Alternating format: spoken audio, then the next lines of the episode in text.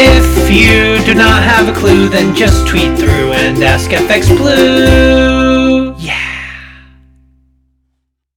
Hello, it's Friday the 23rd. I'm FX Blue, and this is the market brief.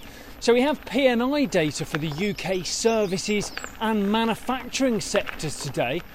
This should show how strong a recovery uh, has, has been uh, since the economy started to reopen. Forecasts suggest a significant rise for both sectors, but given the 80 20 weighting, the services PMI carries much more significant, and luckily is forecast for a bigger rise anyway. Um, hiring plans also look pretty positive, which could be a significant factor for the Bank of England, as, as fears do still remain of an unsavoury economic reality setting in after the pent up demand has dissolved. But with hiring plans being heavily correlated with future orders, particularly in the heavy industry sectors, this is an indicator of a more sustainable recovery, which may mean the MPC don't need to use negative rates. Fingers crossed there. We also have retail sales data out today, which is expected to show a, uh, a nice improvement. However, we'll have to wait until next month's reading uh, for it to cover the April 12th reopening, which will see the most significant increase. Um, we do still expect it to be a step in the right direction today, though. Uh, in the market, the recent sterling rally has consistently failed to challenge the 140 level against the dollar, and the direction shifted yesterday. Uh, sterling fell to a low of 138.25. Uh, we opened slightly ho- higher this morning, around 138.50.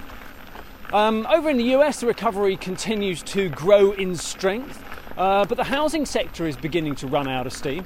Um, as the administration's stimulus pushes many asset prices ha- higher, uh, major price increases that have been seen across the housing market um, have seen potential buyers put off, and the valuations may have reached an inflection point.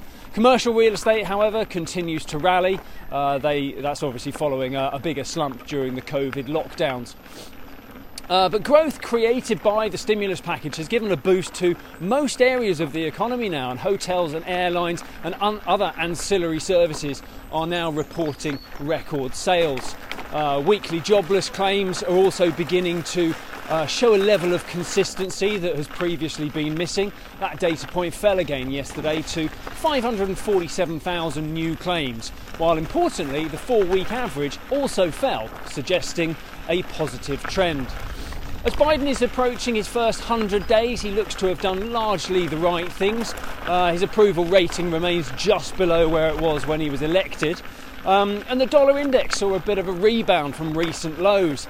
Uh, and with successive daily closes above 91.20, it looks like a short term bottom is now in place. Who uh, misses? Um, market focus is shifting towards the FOMC meeting this week. Uh, the hope is that we'll get uh, the next up, update to their plans to tackle inflation, but that would, of course, need Powell to play ball with the details, so we'll just have to wait and see.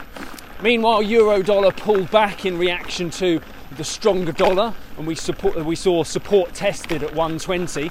We, we did recover from a low of 119.95 though, and we opened this morning around 120.25. So that's it from me, capping off a, a, a nice week in the sun. I uh, hope you have a great weekend. Do join me again on Monday. If you do not have a clue, then just tweet through and ask FX Blue. Yeah.